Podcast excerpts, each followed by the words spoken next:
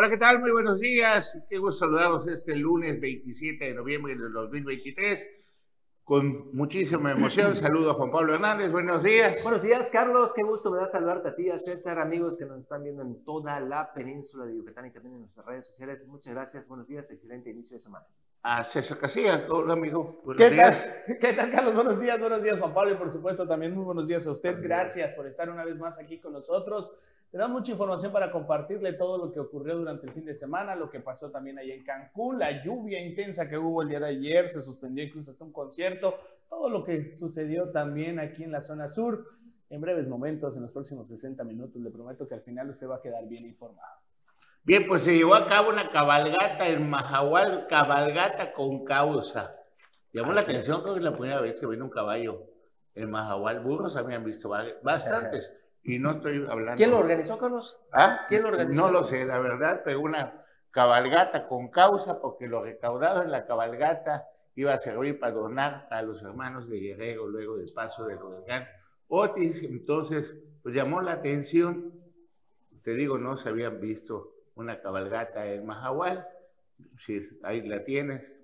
Parte de esa cabalgata, eso se vivió en Mahahual el fin de semana. O sea, es, es, es loable al final de cuentas. El Eso parece que es el malecón de Mahahual, ¿no?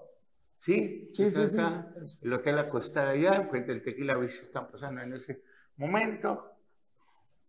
Cabalgata con causa en Mahahual. Pues está bien, al final de cuentas. Eh, Después el que se cancelaron algunas en Bacalá por algunos síntomas de violencia que se han dado últimamente, pues ahora ya pasaron la, la cabalgata, no dudemos que la siguiente sea en la zona hotelera de Cancún y la otra, pues oiga. Pues sí, oye, te decía que ya tiene más de un mes del impacto del huracán Otis allá en Guerrero y pues todavía la gente continúa exigiendo, pidiendo ayuda de los. Fue el señor presidente inaugurar la y no lo dejaron los maestros. No, Después fue el presidente y tuvo una reunión en la zona naval y no permitió entregar a toda la gente que quería. Y había manifestaciones. Quería aumentar, digo, lamentarse, ¿no? Eso sucedió. Bueno, en otra de las cuestiones que sucedieron, nos mandan un video de este, Tulum. Y qué bonito se vivió ayer el domingo, cómo se veía el mar, el mar Caribe maravilloso y todo. Vamos a ver ese video que era producción.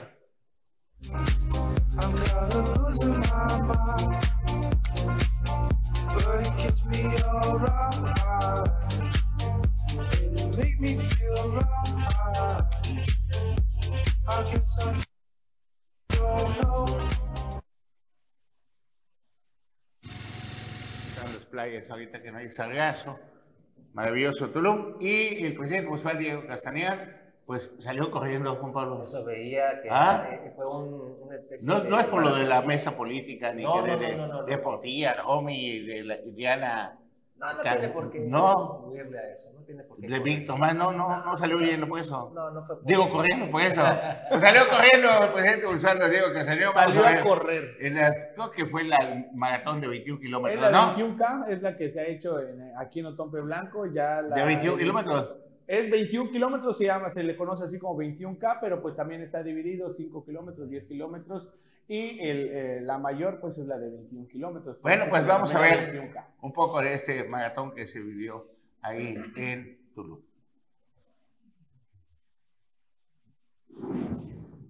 A fin de cerrar el 2023 con un gran encuentro deportivo, el Ayuntamiento de Tulum, a través de la Dirección de la Juventud y el Deporte, celebró la carrera Medio Maratón Tulum 21K, que reunió a 450 corredores y corredoras de todo el estado y el país. El arranque desde el punto inicial de la carrera fue encabezado por el presidente municipal Diego Castañón Trejo, quien agradeció a los asistentes y refrendó el compromiso de la administración para impulsar como nunca antes el deporte. Al concluir esta maratónica carrera, el director de la Juventud y el Deporte, Rodrigo López Hernández, destacó que Tulum hoy destaca por ser promotor del atletismo y reunir a reconocidos corredores y corredoras, tanto locales como estatales, nacionales y del extranjero. Las indicaciones de nuestro presidente, Diego Castañón Trejo, es seguir promoviendo el deporte y en el 2024 estamos trabajando para organizar más carreras, pues Tulum cumple porque esta administración le apuesta al deporte, así lo señaló Rodrigo López. Para Notivisión, César Castilla. Y el hecho de estar corriendo, estar volteando la cámara de Milagro, no se pegó peso y se pegó un soberano. Pero todo en esta carrera no faltó quien le preguntara, bueno, ¿y cómo va? Pues, tocando el tema política, entre líneas y todo. Y eso es lo que contestó Diego Castellón, presidente municipal de Tulum.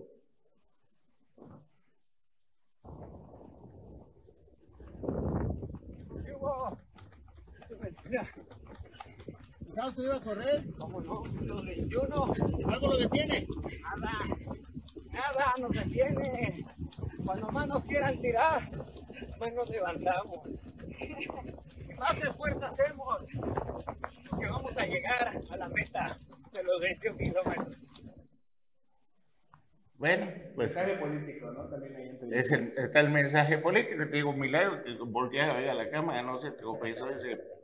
Bueno, en otra de las cosas, el aeropuerto de Tulum ha servido para muchísimo. Es tan maravilloso el aeropuerto de Carrillo Puerto, se llama, dice Tulum, Aeropuerto Felipe Carrillo Puerto, el aeropuerto de la selva, que se inaugura en los próximos días. Creo que estamos a una semana, y nos de una semana de inaugurarlo. María Hernández, la presidenta municipal de Felipe Carrillo Puerto, o sea, la presidenta municipal anfitriona de este aeropuerto, manda un video que dice lo siguiente. Acompáñame a este recorrido hoy en el nuevo Aeropuerto Internacional de Tulum en Felipe Carrillo Puerto. Y este aeropuerto particularmente va a ser el aeropuerto más moderno, el más amigable con el medio ambiente. Tiene materiales de nuestra región, lo que conocemos como bajareque, piedra maya, pero sobre todo la mano de obra local de nuestra gente carrilloportense. ¿Y qué lo hace único? La experiencia que va a vivir todas esas personas que lleguen a aterrizar ver toda la naturaleza y todos los detalles tan bonitos que le siguen dando identidad. Por ejemplo, que también los estacionamientos tienen paneles solares. Lo dijimos, este va a ser el aeropuerto más amigable con el medio ambiente. Y qué bonito, 5.5 millones de pasajeros van a lograr ver todos los materiales de nuestra región, de esta tierra maya viva. Y aparte, 5 mil nuevos empleos la mejor representación del juego de pelota, añadido al precioso cielo que tenemos en esta región. Ni mi bisabuelo Quintiliano Hernández, ni mi padre, que en paz descanse, se imaginaron que iba a haber un aeropuerto internacional en Felipe Carrillo Puerto. Ya hay un gran porcentaje de avance. Primero de diciembre, día histórico para la apertura de este aeropuerto. Tenemos más información. Sí, impresionante. Oye, y además de ello ya están las aerolíneas, inclusive ya viendo lo que es el tema de las, las conexiones aéreas y todo. Así que, pues bueno, ahí vamos con ese tema. Seguimos con eh, otra, otro municipio, no sé, vamos a... vamos al recorrido, vamos a, eh, vamos a iniciar con Otompe Blanco, donde pues ya eh, la presidenta municipal, Jensine Martínez Hernández, ha pues asegurado que se pretende recuperar lo que es el brillo de eh, la ciudad de Chetumal, eh, que lamentablemente durante las últimas fechas, las lluvias, ha ocasionado pues una infinidad de, de, baches y generando pues de cierta forma molestia entre la ciudadanía. Sin embargo, pues se va a realizar lo que es un trabajo también para poder acabar con este problema. Eh, bueno, pasamos, este, no tenemos listo este, ese, ese material, pero vamos entonces con, con otro. allá en eh, solidaridad, la presidenta municipal Lili Campos Miranda pues ha eh, pues encabezado este festival de jazz denominado La Ribera Maya, esto en su eh, número 20 edición que se llevó a cabo principalmente pues obvio allá en Solidaridad. Vamos a ver.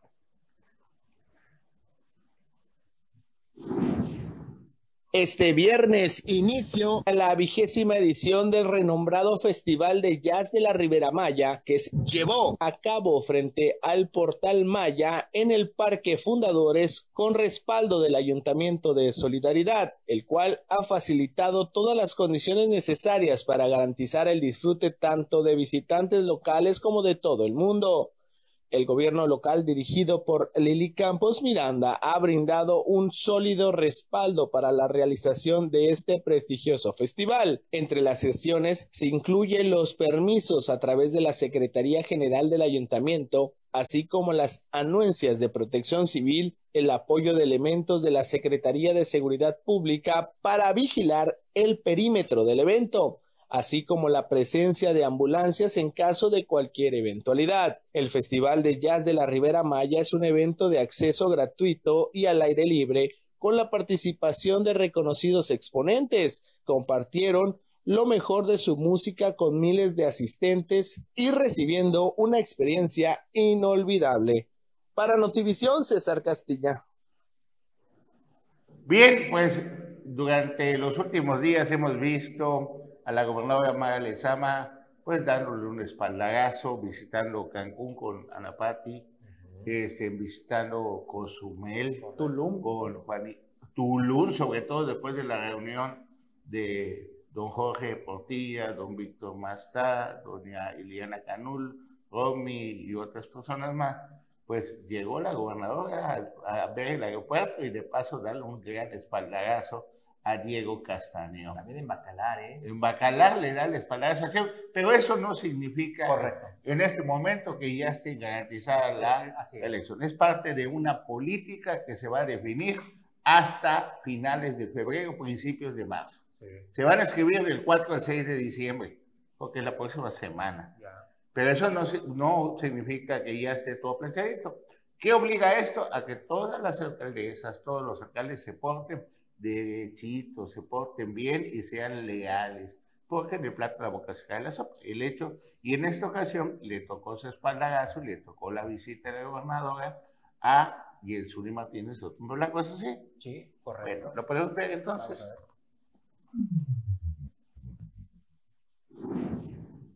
La capital del estado estará recuperando su brillo con obras y acciones en beneficio de la ciudadanía que se realizan trabajando de manera coordinada. Destacó la gobernadora Mara Lezama Espinosa en la reunión que sostuvo con la presidenta municipal de Otompe Blanco, Jensuni Martínez Hernández. Mara Lezama recordó que pronto entrará en operaciones el Tianguis Yumcash, el cual tendrá productos de importación a bajo costo, con lo que se devolverá su carácter de zona libre comercial a la ciudad de Chetumal. Cabe señalar que en este municipio se tendrá una estación del Tren Maya y un paradero en Nicolás Bravo, con lo que se impulsa la justicia social y el desarrollo. Mara Lezama y Jensuni Martínez platicaron sobre que ahora la ciudadanía cuenta ya con el hospital oncológico para atender a la ciudadanía de la capital, así como a quienes son referidos de otros municipios. La presidenta municipal agradeció la atención y apoyo que se ha dado por parte del gobierno del estado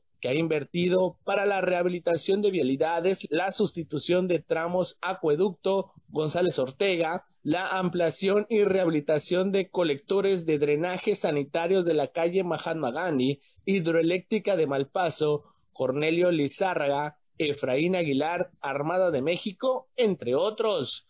Ambas autoridades señalaron que actualmente se están ejecutando más de 200 millones de pesos en obra pública para beneficio de las personas, como se establece en el nuevo Acuerdo por el Bienestar y Desarrollo de Quintana Roo. Para Notivisión, César Castilla. Bien, pues ahí está la información que nos mandan de lo que está haciendo. ¿Qué presidentes? Ya sabes dónde está esa, ¿cómo se llama? ¿Cuál? El recinto fiscalizado que le cambiaron el nombre. El Yumcash. Ah, Eh, allá mismo ya, ya dijo Rosalena. Perdón, es- perdón, perdón, perdón. pero no hay mucha diferencia. No, no hay- mucha diferencia porque es mismo. Es grosera, es también. Doña, doña Carla este, Almanza. Carla Almanza ya señaló que hasta enero se podría ver cómo va a estar. Habían dicho que en diciembre, ¿no? Nada Sí, más, nada más sí, sí, sí, sí, Sí. pero- pero ¿Y ya qué pasó? Que en enero ya va a ver si. Porque están con el notario checando lo las escrituraciones y todo eso. Y ¿no? como ellos, Entonces, como ellos son normales, va igual que nosotros, o sea, si nosotros vamos con un notario, pues nos atiende de acuerdo a lo que le paguemos, ¿no? Y después dicen que el registro público es la propiedad, pero pues hay maneras de que se, llama, se agilicen las cosas.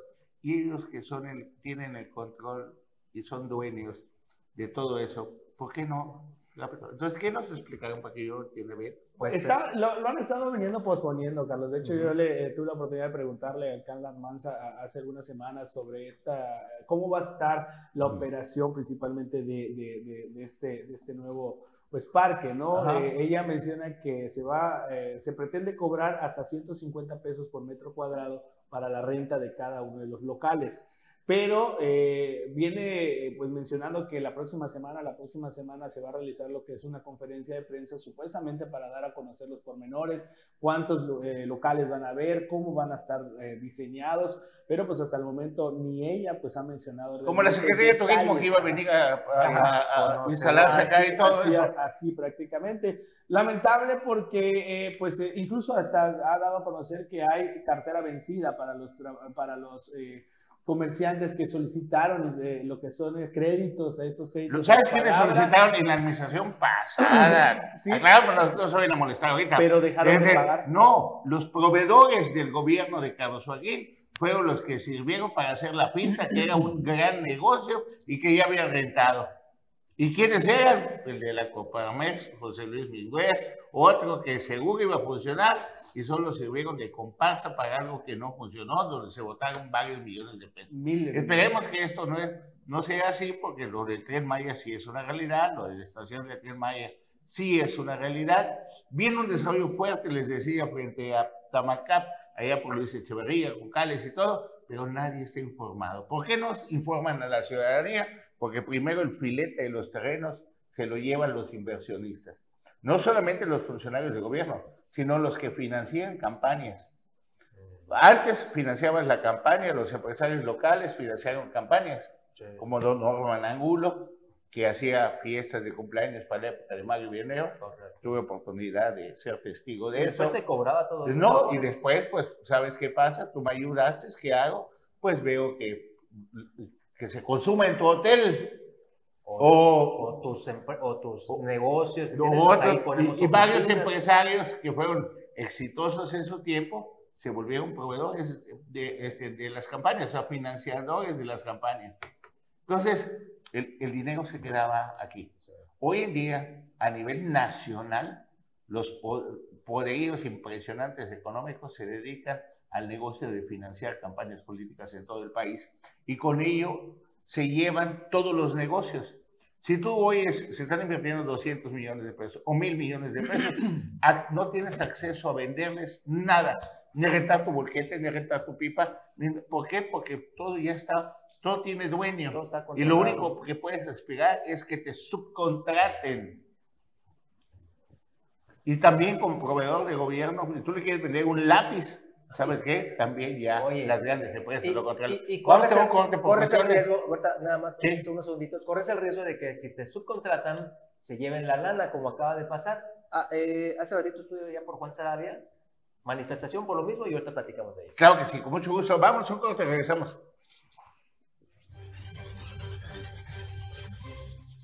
Gracias por continuar con nosotros aquí en Omelet Político y estamos hablando de que pues, los negocios se hacen directamente, la mayoría desde México, de las empresas que financian campañas, que son amigos del presidente, que son socios de los amigos o los parientes del presidente y de muchísimas cosas más, y que esos vienen a subcontratar a pues, bolqueteros, a constructoras, etcétera, etcétera.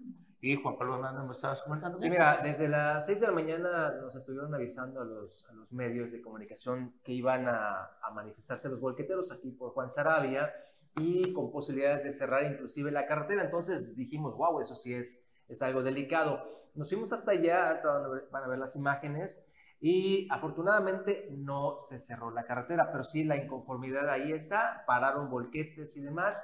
Son dos grupos de unos 25, 18 personas en cada uno de ellos. Esta no es la primera. Ya son varias. Y ese es el mismo que señalan, ¿verdad? Es el Eligio. Es el mismo, esta persona que, que ya menciona César, que resulta que este señor les debe un mes y medio de salario. A cada uno de ellos les prometieron 8 mil pesos cada semana, a cada uno de los bolqueteros, les están pagando 5 mil 500. Pero como choferes, no al bolquete. Como, choferes, como choferes les están rasurando la lana. ¿Pero de quiénes son los bolquetes? eh, pues ellos son de la, de la, Ciudad de México y del Estado de México, vienen a trabajar. Sí, pero te quiero decir que hay ingenieros que, que tienen del mismo, de la, de la misma secretaría, que tienen constructoras hasta con 200 Sí, volquetes sí. y solamente vienen a contratar a los choferes para que Claro. manejen sus volquetes. Bueno, ¿qué pasó? Bueno, el asunto es que eh, pues se inconformaron, ahí están justamente estas personas, dijeron nos deben un mes y medio y resulta que este dinero ya se los pagaron al, al, al- a la persona que se encarga. De representar. subcontratar. Ajá, y se peló, se llevó dos millones de pesos, así nada más. Y ya están eh, checando ello. No sé si tenemos ya producción eh, a- al volquetero que es el representante de todos ellos, a, a Catarino. ¿Lo tenemos? Pues vamos a escuchar unos segunditos lo que nos platica y después vamos a ver la otra parte. Una respuesta. a, a los dueños. Sí, aquí el detalle principal es que hubo una persona que ellos utilizaron de representante. Ellos llegaron con un representante aquí para la, el trabajo con la empresa. No, no. Y se llama Edgar Reséndiz. Esa persona fue nombrada por los, aquí los amigos camioneros para que fuera su representante ante la empresa para los pagos. A esa persona tiene alrededor de 15 días, un poco más, que se le pagó el dinero de ellos. Sí, lo que se les debe. Y esta Entonces, el mismo personal, ¿no? El mismo Sí, personal sí, sí, de ellos. El que se encarga Ajá, de, el encargado de de- verlos. ajá. se También vino la, de la paz, de la También parte vino de México. trabajadores. Sí, sí, Vino sí. de México a subcontratar. Sí, es el, que los maneja, ¿no? es el que los maneja.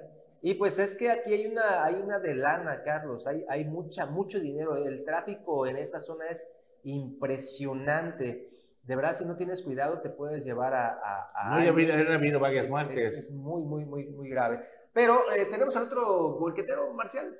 ¿no? Bueno, un ratito más lo vamos a poner, pero ahí está justamente esta manifestación de hoy. No bloquearon carreteras, afortunadamente. Eh, me están informando que ya eh, se reunieron las- los, los representantes de la empresa y de un grupo constructora y demás, Maya, Dorado, y ya les van a pagar en las próximas horas, por lo tanto, ya se concuró esta manifestación. Bueno, pues de eso hablábamos. Hablábamos más, más o menos de que hoy todos los negocios que son, ya están controlados en nuestro país y que es un selecto grupo de gente que, entre otras cosas, nuestro compañero Gonzalo Macido hizo una, un reportaje especial de lo que está sucediendo en Bacalar Ajá. con el SAR de las gasolineras, Uy, de sí. Full Gas, donde es el que financia campañas. Desde la época de Félix González, su negocio de Valladolid es financiar este, a los gobiernos para que tengan concesiones de todo. Es más, esa persona, según este, comentarios serios de, de solidaridad, es el dueño de los parquímetros de solidaridad. Por eso tanta impunidad. No, pues le Entonces, deben favores, ¿ah? le favores. Claro, y, se- y- o te vuelves socio del gobierno en turno. Por eso, plo- plo- pues, por eso aumentaron las gasolineras Sí. aquí en Chetumal de manera impresionante. Y no solamente eso, resulta que hay varias gasolineras, que puede ser que no sean de este grupo, que se abastecen de huachicol, de la gasolina que se roban, Sí. donde pidió 500 pipas el presidente, que quién sabe dónde quedaron, Sí. Pues esa es la que les venden. Y hay lugares donde les obligan a los gasolineros, a los dueños de gasolina, comprar esa gasolina. ¿Y qué haces? ¿A no tampoco vas a decir, no, no quiero gasolina No, no, sí, pero Pues, estoy hablando, tiene más de 10 años que se está dando. Entonces, ¿qué pasaba con los distribuidores de gasolina locales? Pues que no pueden competir contra una gasolina robada sí. de Pemex, permitido desde las más altas esferas del poder. Sí, caray, son, son Bueno, este, cu- cuestiones. que siguen y van a y seguir de ahí pasando, ¿eh? se han dado varios temas en, en Bacalar, donde el oficial mayor, pues uno de los negocios buenos es ir a cambiar vales de gasolina, de a 10 mil, a 20 mil, a la gasolinera que está concesionada para que le venda toda la gasolina al municipio de se Tiene, un presupuesto de más de un millón y medio de pesos. Bueno, se hace cuenta que el negocio, Mensual. el negocio es agarrar y pues, ¿sabes qué? Tú voy a meter los vales, total son. Yo soy el que te paga, o sea, yo soy el que te paga con los impuestos de la gente de Bacalar. Sí. Entonces, son, son 150 mil pesos si hablamos del 10%. Re- muy, muy, muy buen reportaje de nuestro compañero Gonzalo Mosillo, que lo recomendamos, está interesante. ¿no? Bueno, eh, Carlos, fíjate que este fin de semana se dio un hecho muy lamentable. A ti que te encantan esas especies especies de la selva, un ocelote, un, un animalito de esos, andaba ya por eh, el otro extremo de la Cocotina, justamente eh, por esta zona, en la avenida Centenario. Mira, y este, se pone animalito, ahí está ya. ese no es un ocelote. Como un tigrillo.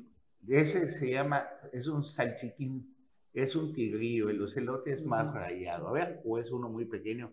Sí, es un ocelote pequeño. Es un ocelote, Es un, bebé ocelote. No, hombre, y este, pues el pobrecito, pues ahí, ahí lo ve usted en el video, agonizando. Ya después bajamos a, a ver, ya había fallecido este pobre animal. Eh, se lo llevaron las autoridades para hacer la necropsia. Pues evidentemente fue un golpe que tuvo por un vehículo que van a hecho. Eso y el, eso, eso y el oso hormiguero. Ajá.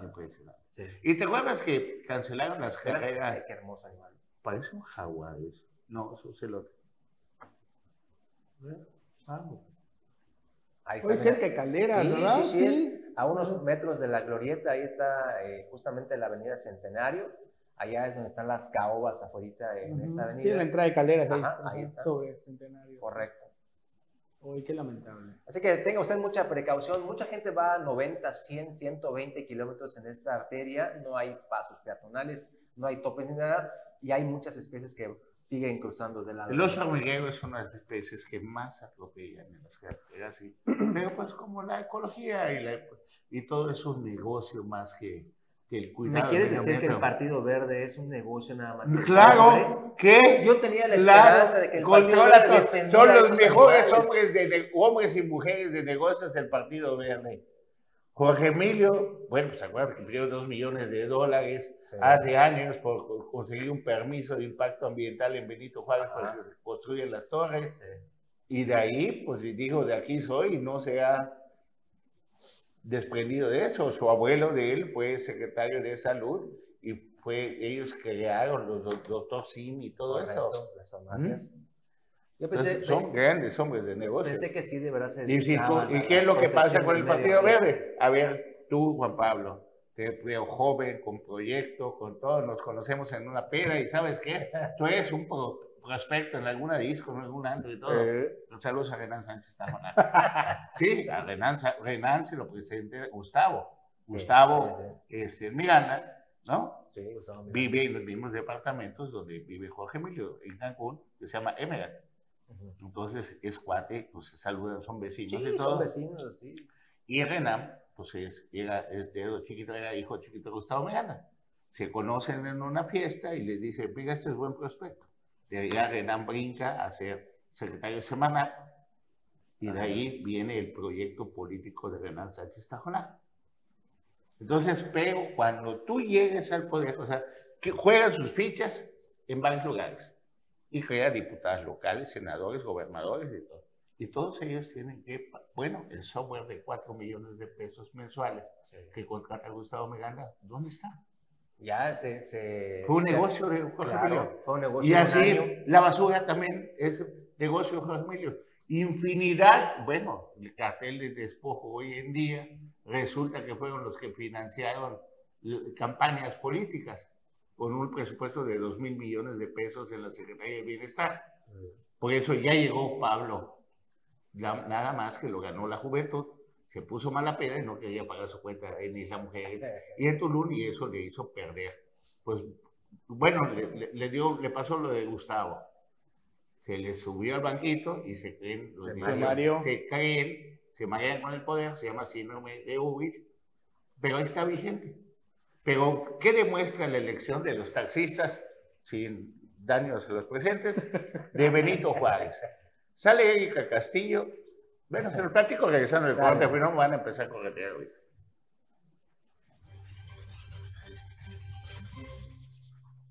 Y bien, antes de continuar con el tema de la elección del, del secretario general del Sindicato de Taxistas ahí en Benito Juárez, nuestro compañero y amigo Leo Nardo Hernández está de vacaciones, entonces pues se fue a meditar al amanecer y nos comparte este video.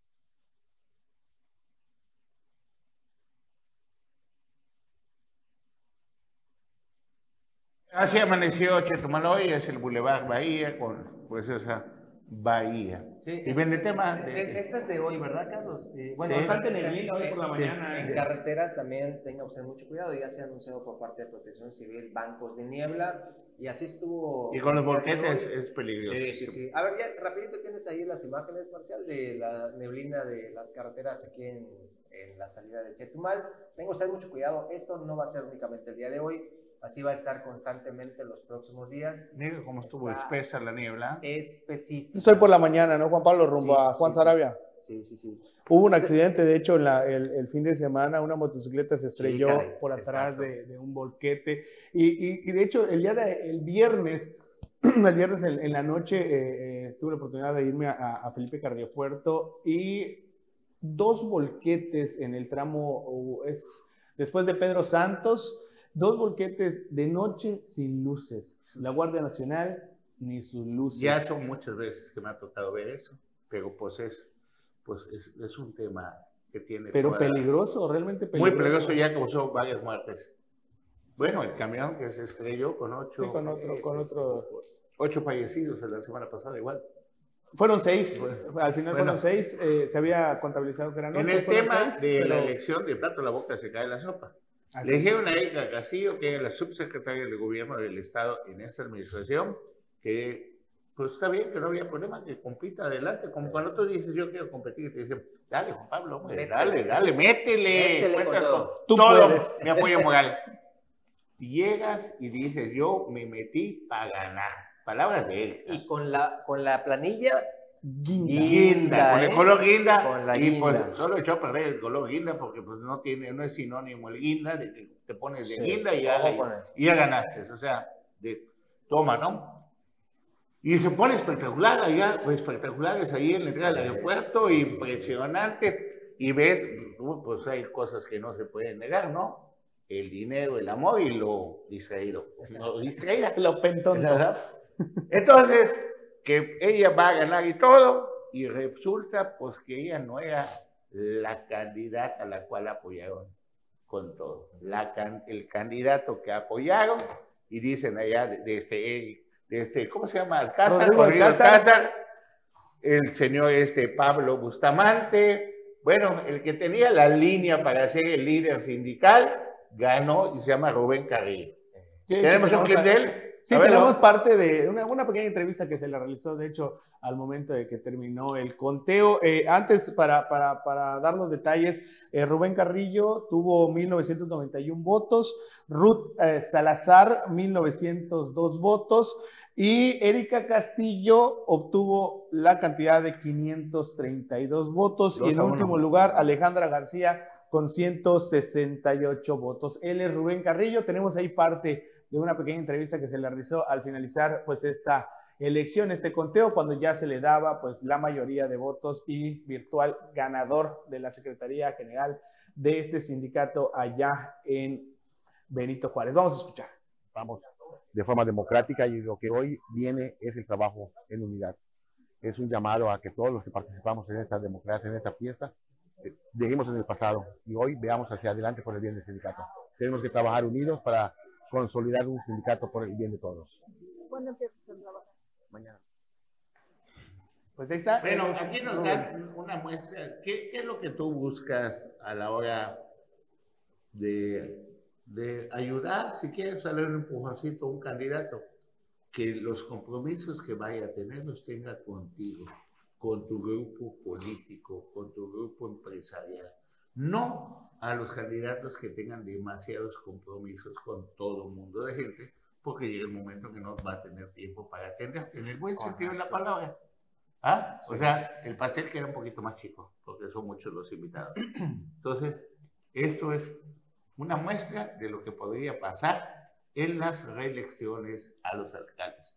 ¿Qué sucede en las reelecciones de los alcaldes o en las, no reelecciones, sino cuando viene la competencia para ser alcalde?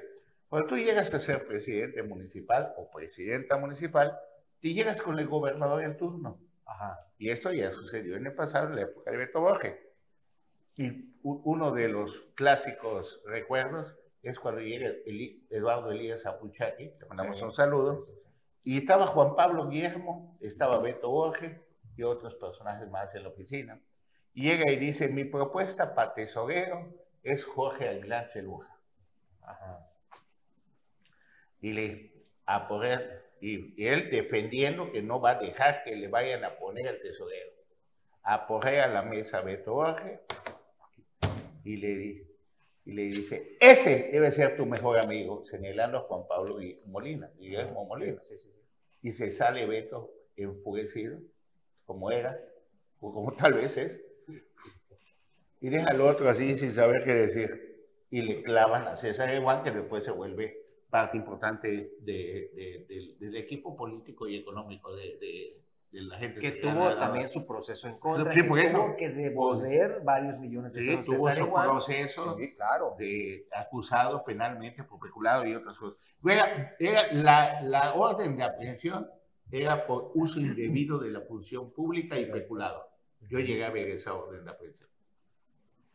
Después, ¿qué sucede? Los otros alcaldes llegaban con Beto Borges, y hablo Beto Borges porque después ha sucedido con los demás gobernadores. Sí, sí, claro. Carlos Mario Villanueva, cuando fue presidente municipal, dijo, estoy esperando que el gobernador me mande al tesorero declarado, y le mandan a César Eguán, ¿se acuerdan? Sí.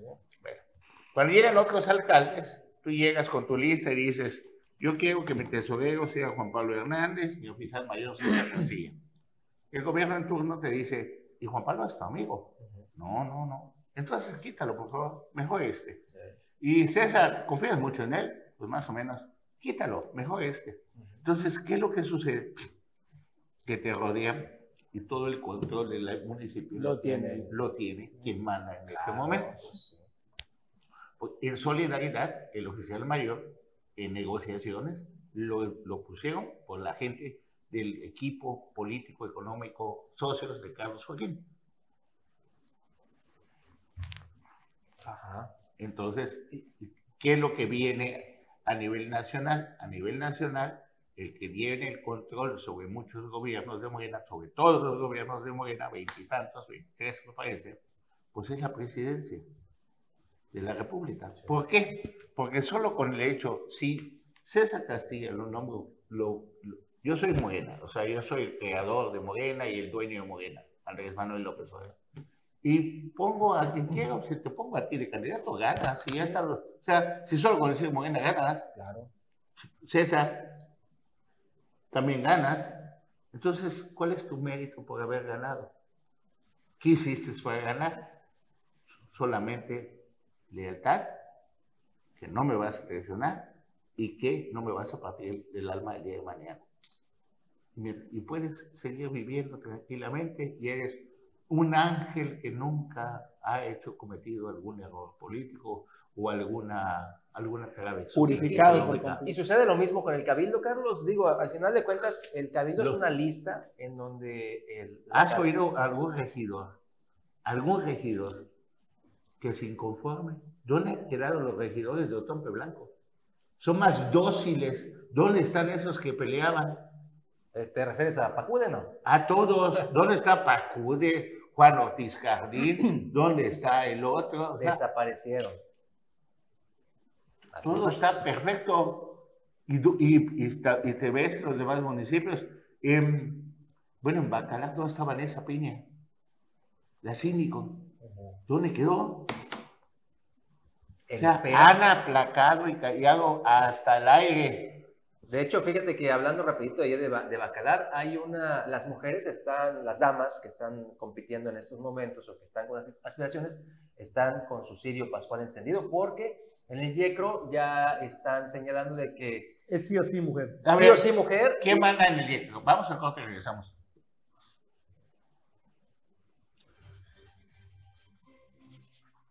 Gracias por continuar. Nosotros estamos en la recta final de Omelet Político este lunes 27 de noviembre. A ver, ¿qué decías del, YECRO, Carlos? A ver, tú me decías que en el YECRO hay una orden de que en Bacalar solamente las candidatas sean mujeres. Que está, que está en suspenso, hay que decirlo. Es una, es una propuesta por el tema de las acciones afirmativas. Sí, por la deuda histórica, por lo que le debemos a las mujeres. Y que, y que en Bacalar nunca ha habido una mujer presidenta, entonces ya se le debe Y esto está en suspenso, no hay que decir que ya va, está en suspenso, está en análisis. Aunque ya hubieron candidatas ahí y pues la Pero no han ganado. y ¿no? bueno, Por otra lo han ganado. A ver, Trinidad bien, compitió por Morena.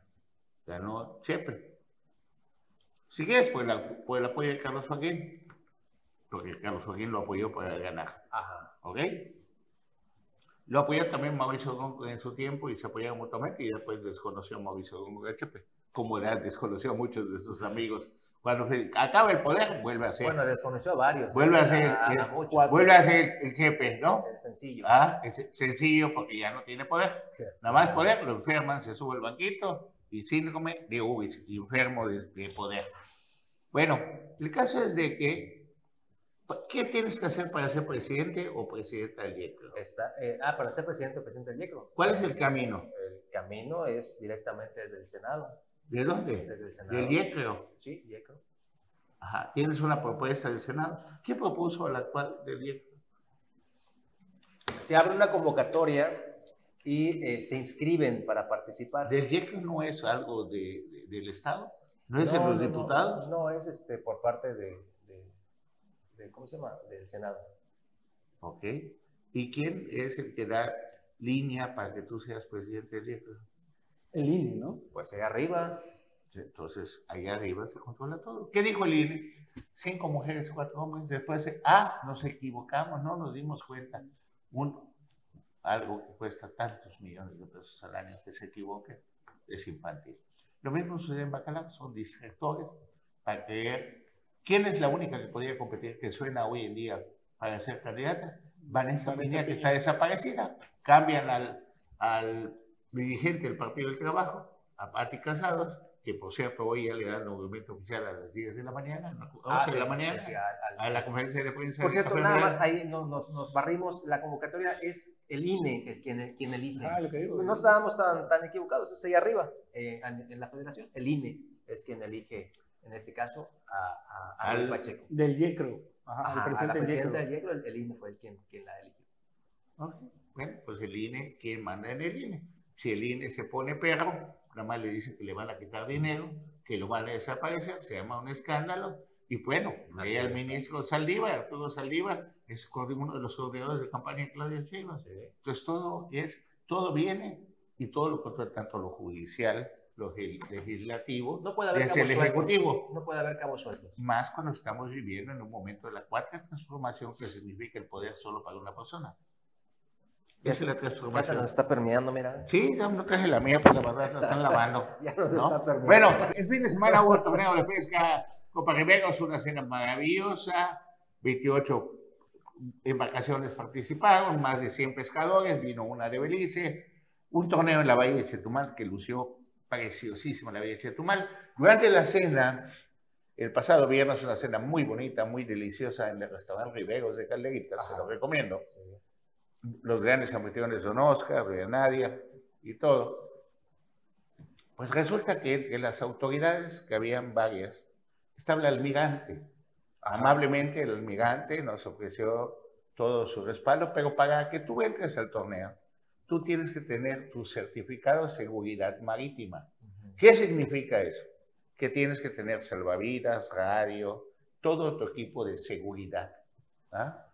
Para que y con eso ya te, te certifica Capitanía de Puerto y lo presentas a la hora de la inscripción. Ok. Tienes que comprar permisos de pesca, nada más que es un abuso, porque los dirigentes de pesca, los que nos mandan de afuera, su obligación es promover y dar facilidades para hacer para los torneos de pesca, no obstaculizarlos. Si yo rento una lancha, se supone que yo nada más tengo que tener permiso para, para pescar, Ok. el cual he cumplido. No, te obligan a que compres un permiso por cada persona que vaya en la lancha. ¿Y cuánto vale ese permiso? ya me- 180 por un día, 902 por un, a- un año. Pero el súper prepotente también que llegó del- de, de Conapesca, ah, de aquí, dice que va a revisar lancha por lancha que cumplan con sus permisos y todo. A la media hora ni se levantó el flojo. Sí. En serio, lo que lo tuvimos esperando. ¿Sabes cuál es su trabajo de él? Estar levantando las nazas de los pescadores. No fomentar la cultura del cuidado al medio ambiente ni nada. Hizo cuatro viajes solamente a la baja y todo eso. Ya no hay nadie que diga estas son las reglas.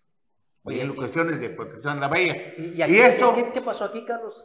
Pues fíjate que al día siguiente, al disparo de salida, está la lancha de tres motores, una Zodiac de tres motores de rescate de la Marina. Sí. Y todas las facilidades, estaban los miembros de la Marina durante el disparo de salida. Cuando estoy pescando y llego al lugar donde íbamos a pescar, donde se acumulan las sardinas, están los sábalos, veo venir esta lancha, vuelto su todo, ¿no? Sí. Y digo, wow, ha de ser el water taxi, el que va a San Pedro.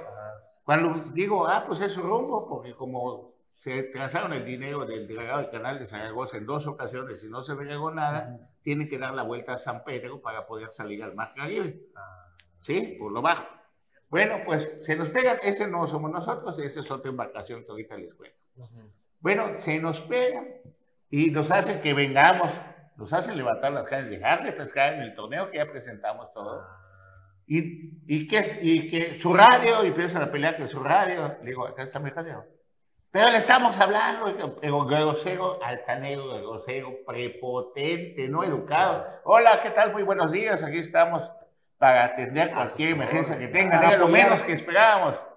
Y empieza a gritar, sale allá un señor de escuela precisamente. Yo soy el teniente fulano de tal, en la 1129, con usted ahí. ¿Y dónde está su radio y todo? Saco mi radio, le hablo por mi radio. ¿Y qué están, por, qué están haciendo? Pues no están viendo que estamos pescando. Tan menso eres que no ve las cuatro cañas y ve la cama que tengo en mi mano. Bueno. Es ese, Carlos, el de arriba. Mientras por un lado el, el almirante, amable, por otro lado los de rescate de la marina, amables, sale este- esta persona a gritar. Llegó un momento en que ya le tuve que decir, no me grites, ¿de qué se trata? O sea, ¿quieres subirte a la lancha? Súbete, revisa lo que quieras. Pero no les avisaron que había torneo de pesca en la bahía, que habíamos cumplido con todos los permisos. Luego se va, vuelto eh, a toda velocidad, sin importar que puedas matar un manatí, ¿no? Porque ya ves que Les vale. es el santuario del manatí. Y se topa con esta embarcación que ves ahí. Se sube alguien de la embarcación a mostrarles los permisos, diciendo, oficiales, aquí están todos nuestros permisos de pesca, nuestra seguridad. Todo.